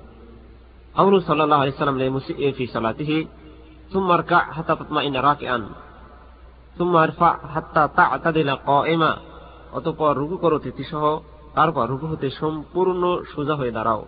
বুখারি, মুসলিম। وكان يقول صلى الله عليه وسلم أسوأ الناس ساقة الذي يسرق من صلاته قالوا يا رسول الله وكيف يسرق من صلاته قال لا يتم ركوعها وسجودها অর্থাৎ ওই ব্যক্তি সর্বাপেক্ষা নিকৃষ্টতম চোর যে নামাজে চুরি করে সাহাবাগান বললেন এ রাসুল্লাহ সাল্লাম নামাজে কিভাবে চুরি করে তখন তিনি বললেন যে ব্যক্তি পরিপূর্ণ রূপে রুকু সেজদা করে না এবনু আবি সাইবা রুকুতে তাসবি পাঠের দলিল। কানা সাল্লাল্লাহু আলাইহি ওয়াসাল্লাম ইয়াকুলু ফি রুকুইহি সুবহান রাব্বিল আযীম, সালাসা মাররাত। আহমদ আবু দাউদ ইবনে মাজাহ। আল্লাহ রাসূল রুকুতে তিনবার সুবহান রাব্বিল আযীম বলতেন। ওয়া কানা নাবী সাল্লাম ইয়াকুল ফি রুকুইহি ওয়া সুজুদিহি সুবহানাক আল্লাহুম্মা রাব্বানা ওয়া বিহামদিকা আল্লাহুম্মা ইগফিরলি আল্লাহ রাসূল রুকুতে এবং সেজদাতে এই দোয়াও পড়তেন। সুবহানাক আল্লাহুম্মা রব্বানা ওয়া বিহামদিকা আল্লাহুম্মা এরপর তিনি রুকুতে এবং সেজদাতে সুবহুন কুদ্দুসুন রব্বুল মালাইকাতু রূহ এটাও পড়তেন। বুখারী শরীফ।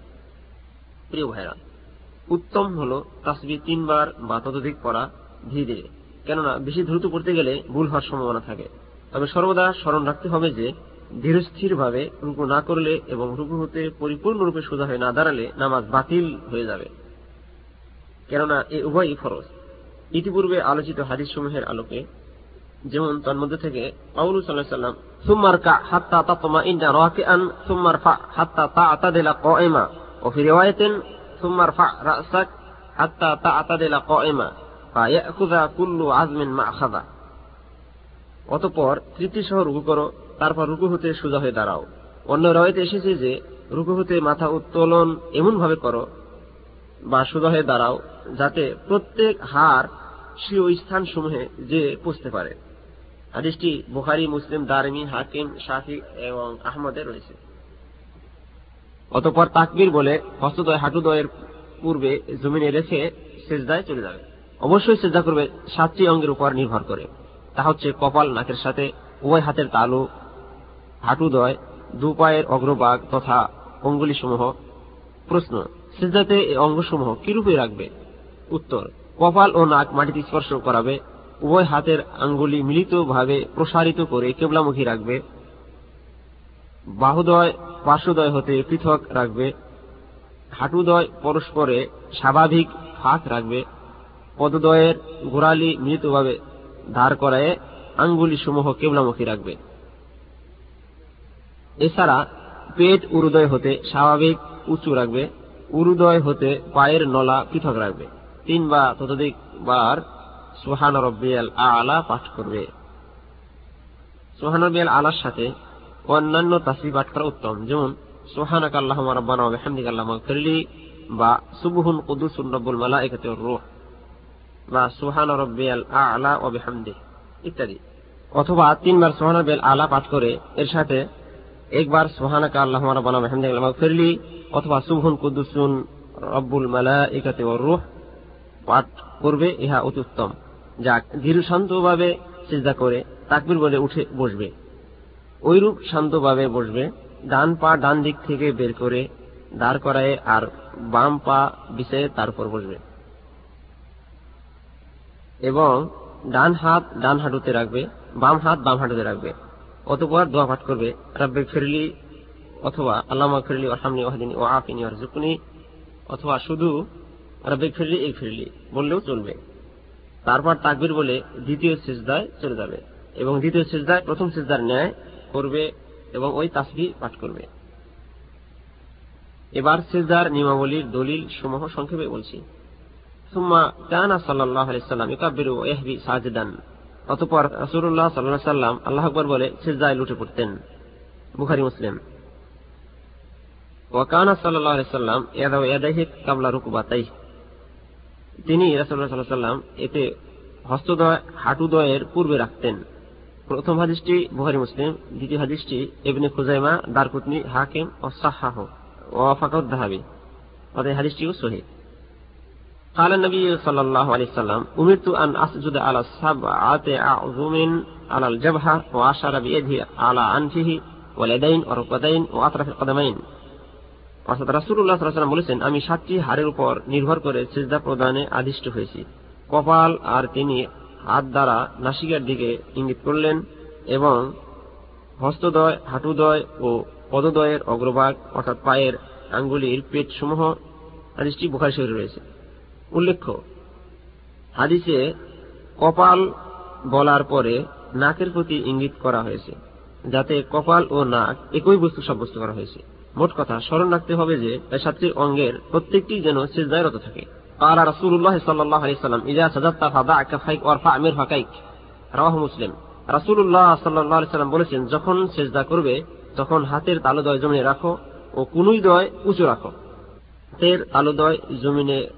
রাখবে ও কুনুই দয় উঁচু রাখবে রাওয়াহু মুসলিম وكان يمكن أيضا ركبتيه وأطراف قدميه ويستقبل بأطراف أصابعها القبلة ويرس عقبيه وينسب رجليه অর্থাৎ তিনি উত্তমরূপে হাঁটুদয় ও পদদয়ের অগ্রভাগ জমিনে রাখতেন পদদয়ের অগ্রভাগ কেবলামুখী করতেন এবং পদদয়ের গোড়ালি মৃতভাবে রাখতেন এবং পদদয় দাঁড়ানো রাখতেন আদিশটি বুখারি শরীফ রয়েছে এবং ইমাম তাহাবি এবং খুজাইমা বাহাকি বিশুদ্ধ সনদে বর্ণনা করেছেন وكان لا يفترش ذراعيه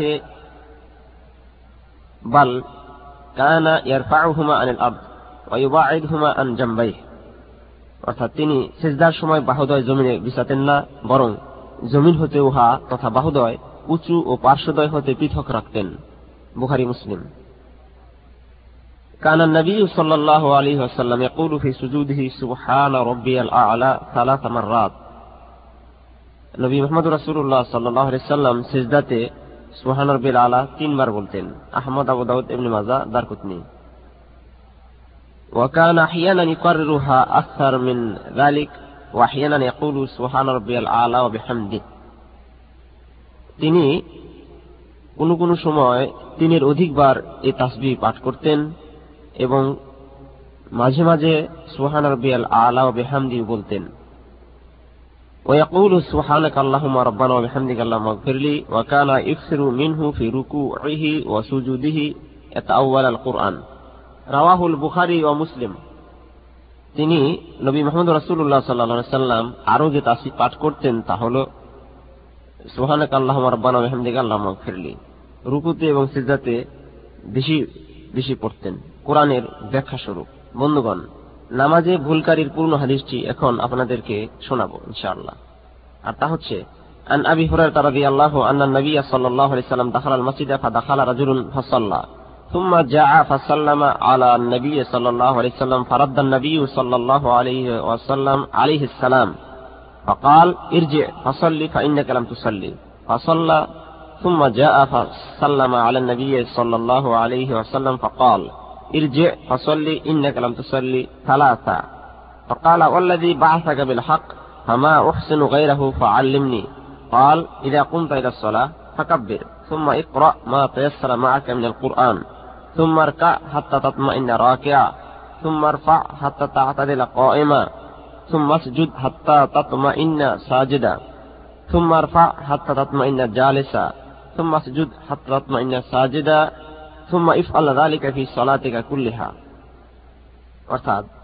প্রখ্যাত সাহাবী হযরত আবু হুরায়রা রাদিয়াল্লাহু আনহু বর্ণিত। তিনি বলেছেন যে, একদা মহানবী রাসুল্লাহ সাল্লাহ আলী আসাল্লাম মসজিদে প্রবেশ করছেন। ইতিমধ্যে একজন লোক প্রবেশ করে নামাজ আদায় করল। অতঃপর নামাজ শেষে রাসুল্লাহ সাল্লাল্লাহু সাল্লামকে সালাম প্রদান করল। রাসুল্লাহ সাল্লাহ আলি সাল্লাম তার সালামের উত্তর প্রদান করে বললেন তুমি নামাজ পড়ো, নামাজ পড়নি। তাই সে নামাজ দ্বিতীয়বার পড়ল এবং এসে রাসুল্লাহ সাল্লাহ সাল্লামকে পুনরায় সালাম করল। তিনি তার সালামের উত্তর প্রদান করে বললেন, নামাজ পড়ো, নামাজ পড়নি। তিনবার এভাবে নামাজের পুনরাবৃত্তির পর লোকটি বলল যে, আমি ওই মহান সত্তার কসম করে বলছি, যিনি আপনাকে সত্য নবী করে প্রেরণ করেছেন। আমি এছাড়া উত্তম পদ্ধতিতে নামাজ পড়তে শিখিনি। তাই আমাকে শিখিয়ে দিন। তখন রাসুল্লাহ সাল্লাহ সাল্লাম বললেন যে, যখন তুমি নামাজের জন্য দাঁড়াও, তখন তাকবির তথা আল্লাহ আকবার বলে নাও। এরপর কোরআনের যা সহজ তা পাঠ করো। প্রিয় ভাইরা এটা বুখারি শরীফের রেওয়ায়ত। আর মুসলিম, আবু দাউদ এবনে হেব্বান ইত্যাদির রেওয়ায়ত হচ্ছে এখানে, ইদা কুমতা সলাহ ফাসবিগিল উদুয়া থুম্মা ইস্তাকবিল কিবলা ফাকাব্বির থুম্মা ইকরা বিউম্মিল কুরআন থুম্মা ইকরা বিমা শি'ত। অর্থাৎ, যখন তুমি নামাজ পড়তে চাও, তখন উত্তম রূপে অজু করে কেবলামুখী হয়ে আল্লাহ আকবার বলো। অতঃপর সুরা ফাতিহা পাঠ করে অন্য যা কিছু কোরআন থেকে জানো করো এরপর আবার বুখারি মুসলিমের রায়তে ফিরে যাই। আর তা হচ্ছে যে তুমি অতঃপর রুকু করো তৃপ্তি সহ তারপর রুকু হতে ঠিক সোজা দাঁড়াও, তারপর তৃপ্তি সহ চেষ্টা করো, এরপর চেষ্টা থেকে তৃপ্তি সহ উঠে বসো। তারপর আবার তৃপ্তি সহ চেষ্টা করো, আর এভাবেই অবশিষ্ট নামাজ আদায় করে নাও। বুখারি, মুসলিম। দুসেজদার মাঝখানে বসার নিয়মের দলিল। সুম্মা ইয়াফরিসু আলাইহি ওয়াসাল্লাম রিজলাহুল ইসরা আলাইহা মুতমাইন্না ওয়াকানা ইয়ানসিবু রিজলাহুল ইস্তাকবিলু আল কিবলা অতঃপর রাসূলুল্লাহ সাল্লাল্লাহু আলাইহি সাল্লাম বাম পা জমিনে বিছায়ে তার উপর তৃপ্তি সহ বসতেন এবং তিনি ডান পা দাঁড়া করায়ে রাখতেন বুখারি মুসলিম আবুদাউদ সহি সনদে বর্ণনা করেছেন ও ডান পায়ের আঙ্গুলি সমূহ কেবলামুখী রাখতেন নাসাই সহি সনদে বর্ণনা করেছেন এবার দুসিজদার মাঝখানে দোয়া পাঠের দলিল وكان النبي صلى الله عليه وسلم يقول بين السجدتين আল্লাহ মগফিরলি ওরহামনি ও ওর জুকনি রসুল্লাহ সাল্লাহ সাল্লাম মাঝখানে এই দোয়া করতেন আল্লাহ মগফিরলি ওরহামনি ওহদিনী ও ওর জুকনি ওয়ানা নবী সাল্লাহ সাল্লাম ফিরলি এবং তিনি এই দোয়াও করতেন রাব্বিক ফিরলি হাদিস দুটি বর্ণনা করেছেন আবদ হাকেম জাহাবি এটাকে সম্মতি প্রকাশ করেছেন বিশুদ্ধ বলে।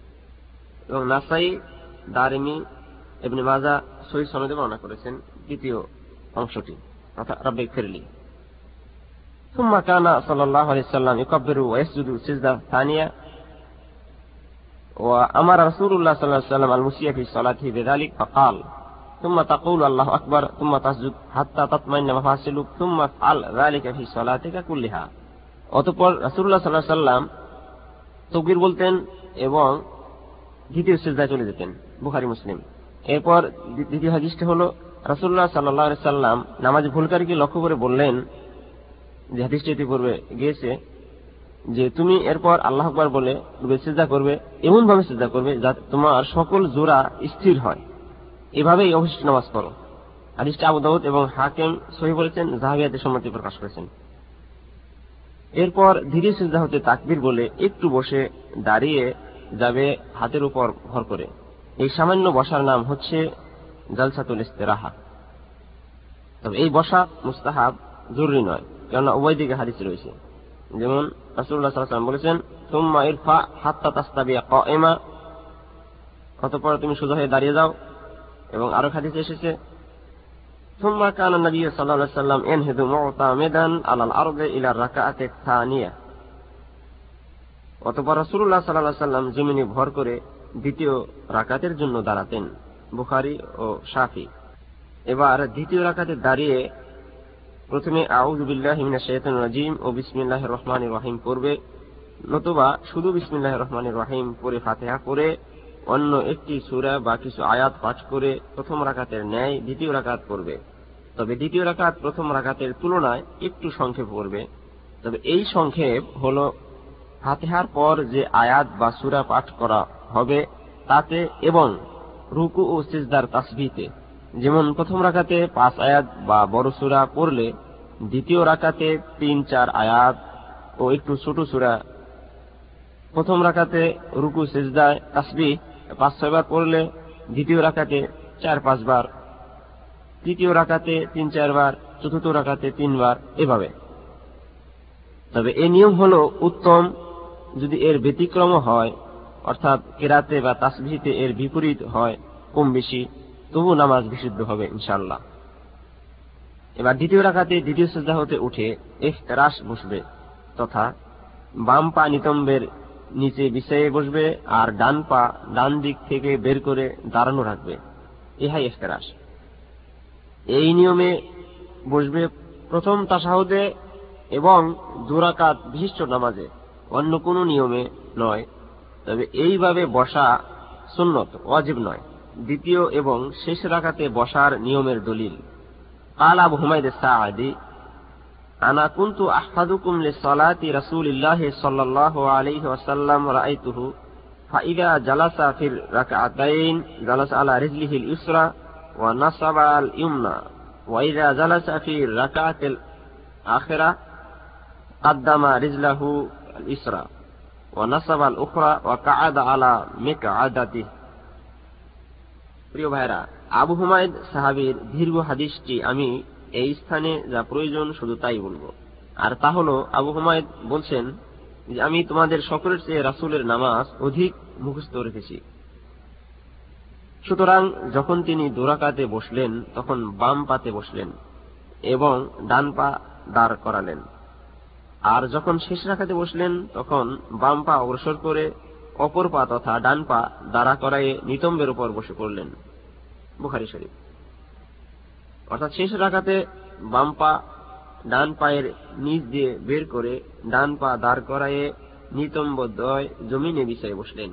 আল্লাহ এবার তাসাহুদ করবে বাম হাত বাম হাঁটুতে রেখে আর ডান হাত ডান হাঁটুতে রেখে। তবে ডান হাত মুষ্টি করে শুধু শাহাদত আঙ্গুল বের করে, কেবলামুখী করে, নাড়াচাড়া বা ইঙ্গিত করতে থাকবে এবং ওই আঙ্গুলের প্রতি দৃষ্টি রাখবে। দলিল। কানা সাল্লাল্লাহু আলাইহি ওয়াসাল্লাম ইয়াবসুতু কাফফাহুল ইসরা আলা রুকবাতিহিল ইসরা ওয়া ইয়াকবিদু আসাবি'a কাফফিহিল ইউমনা কুল্লাহা ওয়া ইশিরু বিআসবু'iহি আল্লাতী তালিল ইবহাম ইলাল কিবলা ওয়া ইয়ারমি বিবাসারিহি ইলাইহা। রসুল্লাহ সাল্লাহ আলী হাসাল্লাম বাম হাতের তালু বাম হাঁটুতে প্রসারিত রাখতেন এবং ডান হাতের তালু সম্পূর্ণ মুষ্টি করে বৃদ্ধাঙ্গুলির সাথে যে আঙ্গুল, তা দিয়ে ইঙ্গিত করতেন কেবলামুখী এবং ওই দিকে, অর্থাৎ ওই আঙ্গুলের দিকে দৃষ্টি নিক্ষেপ করতেন মুসলিম শরীফ।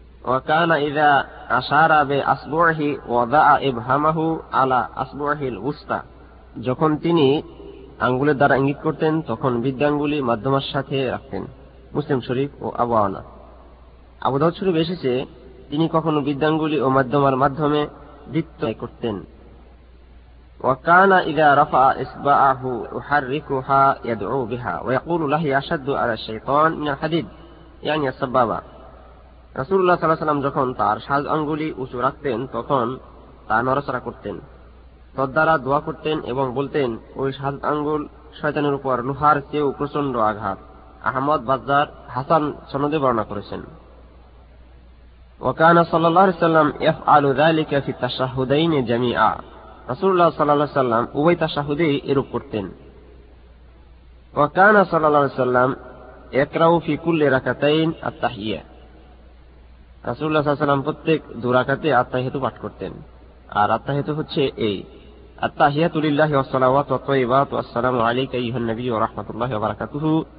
আসসালামু আলাইনা ওয়া আলা ইবাদিল্লাহিস সালিহিন أشهد أن لا إله إلا الله وأشهد أن محمدا عبده ورسوله বুখারি ও মুসলিম শরীফ এরপর যদি দুরাকাত বিশিষ্ট নামাজ হয় যেমন ফজর জুমা ঈদ বা দুরাকাত বিশিষ্ট সুন্নত ও নফল তাহলে আত্মাহিয়াতুর পর দরুদ শরীফ পাঠ করে ওই চারটি বস্তু থেকে আল্লাহর নিকট আশ্রয় প্রার্থনা করবে চারটি বস্তু হচ্ছে এই اللهم إني أعوذ بك من عذاب جهنم ومن عذاب القبر ومن فتنة المحيا والممات অমিন শারে মাসি মাসিহের দাজ্জাল এরপর ইচ্ছা করলে আরও দোয়া পাঠ করতে পারে বা সালাম ফিরাবে। আর যদি তিন বা চার রাকাত বিশিষ্ট নামাজ হয়, তাহলে শুধু আত্মাহিত করে বা আত্মাহিত দরুদ শরীফ করে তাকবির বলে দাঁড়িয়ে যাবে, দুহাত উত্তোলন করে।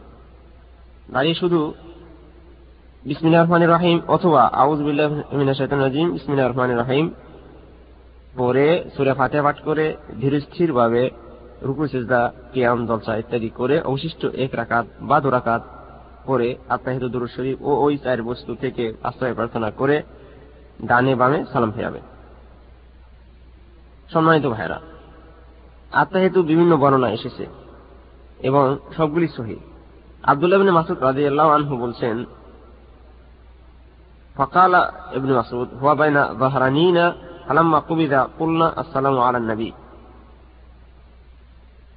বলছেন, যখন রাসুল্লাহ সাল্লাহ সাল্লাম জীবিত ছিলেন, তখন আমরা আসসালাম আলাইক আইহান নবী ও রহমতুল্লাহ বারাকাতু বলতাম। যখন তিনি মৃত্যুবরণ করলেন, তখন আসসালাম আলান নবী ও রহমতুল্লাহ বারাকাতু বলতে আরম্ভ করলাম। বুহারি শরীফ। মোট কথা, আসসালাম আলাইকা ইহান নবী রহমতুল্লাহ বারাকাতু করলেও চলবে এবং আসসালাম আলান নবী রহমতুল্লাহ বারাকাতু বললেও চলবে। ইনশাল্লাহ ওইটাই সহি। আল্লাহ আলম। كان صلى الله عليه وسلم يقرأ في كل ركعتين التحية. مسلم أوانا وكان يأمر بها فيقول إذا قعدتم في كل ركعتين فقولوا التحيات لله والصلوات والطيبات. والسلام عليك أيها النبي ورحمة الله وبركاته. والسلام علينا وعلى الله الصالحين. أشهد أن لا إله إلا الله وأشهد أن محمدا عبده ورسوله. وليتخير أحدكم من الدعاء أعجبه إليه. আদেশ করতেন যে যখন তোমরা দোরাকাতে বসো, তখন আত্মাহিতু করো, অতপর আল্লাহ নিকট দোয়া করো, তোমার নিকট যা পছন্দনীয়। নাসাই তাবরানি সুইসরণে বর্ণনা করেছেন। ওয়াকানা সাল্লাহ আলহি আসাল্লাম ইসাল্লি আলা নফসিহি ও গাইরু আল্লাহ রাসুল প্রথম তাশাহুদে আত্মাহেতু এবং নিজের প্রতি দরুদ পাঠ করতেন। দরুদ হচ্ছে এই اللهم صل على محمد وعلى آل محمد كما صليت على إبراهيم وعلى آل إبراهيم إنك حميد مجيد اللهم بارك على محمد وعلى آل محمد كما باركت على إبراهيم وعلى آل إبراهيم إنك حميد مجيد বুখারি মুসলিম হুমায় দিতে এসেছে দরুদ শরীফ প্রিয় ভাইরা এভাবে আরো ছয়টি দরুদ শরীফ রয়েছে সহিভাবে এই ধরনেরই কিন্তু আমাদের দেশে তথা পাক ভারত উপমহাদেশে যে ধরনের দরুদের পাহাড় গড়ে উঠেছে সেগুলো সহিহাদিসের সাথে কোনোই মিল নেই ওগুলো বানানো তাই ওগুলো না পড়াই উচিত যেমন আল্লাহ সাল্লি আলা সৈদানা নবিয়ানা শাফিয়ানা হবিবানা এভাবে অনেক প্রকার দরুদ যাক قال رسول الله صلى الله عليه وسلم إذا صلى أحدكم فليبدأ بتحميد ربه جل وعز والثناء عليه ثم يصلي على النبي صلى الله عليه وسلم ثم يدعو بما شاء রসুল্লাহ সাল্লাহ সাল্লাম এরশাদ ফরমেছেন যে তোমাদের কেহ যখন নামাজ পড়বে তখন যেন সে মহান আল্লাহ তালার গুণকীর্তন প্রশংসার সাথে তাহা শুরু করে অতপর রসুলের প্রতি দূরত পাঠ করে অতপর দোয়া করে সে যা পছন্দ করে وكان صلى الله عليه وسلم يقول إذا فرغ أحدكم من التشهد الآخر فليستعيذ بالله من أربع يقول اللهم إني أعوذ بك من عذاب جهنم ومن عذاب القبر ومن فتنة المحيا والممات ومن شر المسيح الدجال তোমরা দৌড়ে নফসি বিমা বাদা আলাহ মুসলিম আওয়ানা.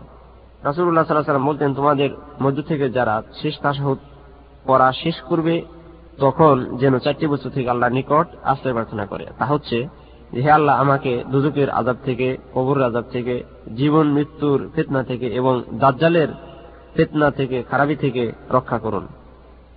এরপর সে যা জানে তা দিয়ে নিজের জন্য দোয়া করবে। মুসলিম শরীফ। এরপর সালামের পূর্বে অনেক প্রকার দোয়া এসেছে। যেমন আল্লাহ রসুল পড়তেন, এই চার বছর থেকে পানা চাওয়ার পর আল্লাহ মা আস্তামি আলমাগরাম বুখারি মুসলিমে এসেছে। এবং আরও পড়তেন, আল্লাহ আউদিন সারে মা আমিল অমিন সারে মা লাম আমাল বাদ। না সেই সুইসন এসেছে। আরও পড়তেন আল্লাহ হিসাব ইয়াসিরা। আরও আল্লাহ নাসি জুলমান কাসিরা ওয়ালা ইল্লা আনতা, ফাগফির মাগফিরাতাম মিন ইন্নাকা আনতাল গাফুরুর রহিম। বুখারী মুসলিম এসেছে। আর সর্বশেষ পড়তেন সালামের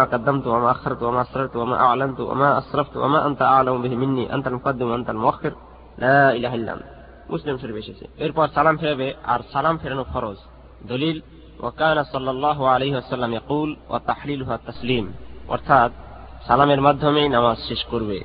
হাদিসটি ইমাম হাকিম ও জাহাবি সহি বলেছেন। সালামের শব্দ ও নিয়মের দলিল হচ্ছে কানা সাল্লাল্লাহু আলাইহি ওয়াসাল্লাম ইসাল্লিমু আন ইয়ামিনিহি আসসালামু আলাইকুম ওয়া রাহমাতুল্লাহ হাত্তা ইরা বিয়াদু খাদ্দিহিল আইমান ওয়া আন ইয়াসারিহি আসসালামু আলাইকুম ওয়া রাহমাতুল্লাহ হাত্তা ইরা বিয়াদু খাদ্দিহিল আইসার রাসূলুল্লাহ সাল্লাম ডান দিকে আসসালামু আলাইকুম ওয়া বলতেন যাতে তার ডান গালের শুভ্র অংশ দেখা যেত এবং বাম দিকে আসসালাম আলাইকুম রহমতুল্লাহ বলতেন যাতে তার বাম গালের শুভ্র অংশ দেখা যেত। হাদিসটি আবুদাউদ নাসাই ও তিরমিজ বর্ণনা করেছেন এবং তিরমিজি সহি বলেছেন।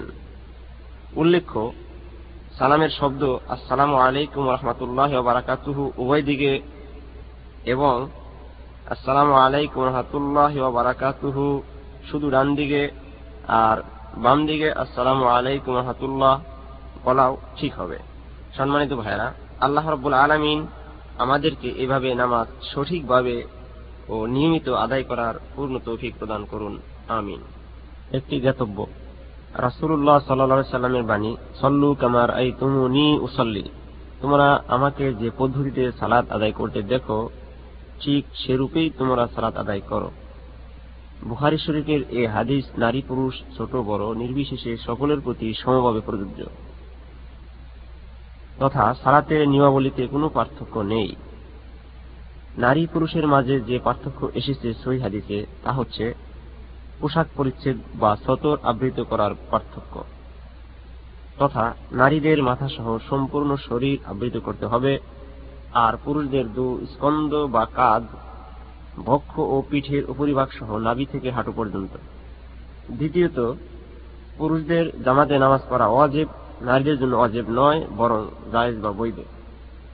দুঃখজনক হলেও সত্য যে আমাদের দেশে নারীদের নামাজ আদায় যে পার্থক্যতা পরিলক্ষিত হয়, বিশেষভাবে সেজদার সময় এক অভিনব পদ্ধতিতে মহিলারা সেজদা করে থাকেন, ইহা কোন সহিহাদিসে নেই।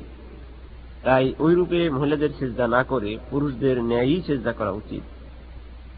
এমনিভাবে সেজদার পর বসা ও অন্যান্য অবস্থায়ও নারী পুরুষ একই রূপ হবে। কেননা নারীদের সালাদ বা নামাজ আদায়ে কোনো পার্থক্য থাকলে তাহা অবশ্যই রাসুল্লাহ সাল্লাহ সাল্লাম কর্তৃক বিশুদ্ধ রূপে সাব্যস্ত থাকত। যেহেতু কোনো পার্থক্য সহি রূপে আসে নাই বা সহি হাদিসে নেই, তাই উভয়েরই সালাদ একই রূপ ভাবে বা একই রূপে আদায় করবে। অমা ইল্লা বিল্লাহ। এবার সুন্নত সালাদ বা নামাজের আলোচনা করব ইনশা আল্লাহ প্রথমে আমরা জানব, যত সুন্নত নামাজ আদায় করে থাকি, তাহা সবই আসলে সুন্নতে মক্কাদা নহে কেবল ফজরের পূর্বে এবং বেতের এই দু নামাজকেই সুন্নতে মক্কাদা বলা হয়েছে সহি হাদিসের আলোকে তার দু একটি হাদিস আমরা এখন শুনব قال رسول الله صلى الله عليه وسلم خمس صلوات كتبهن الله في اليوم والليلة في الحديث فقال العربي هل علي غيرها قال لا إلا أن تطوع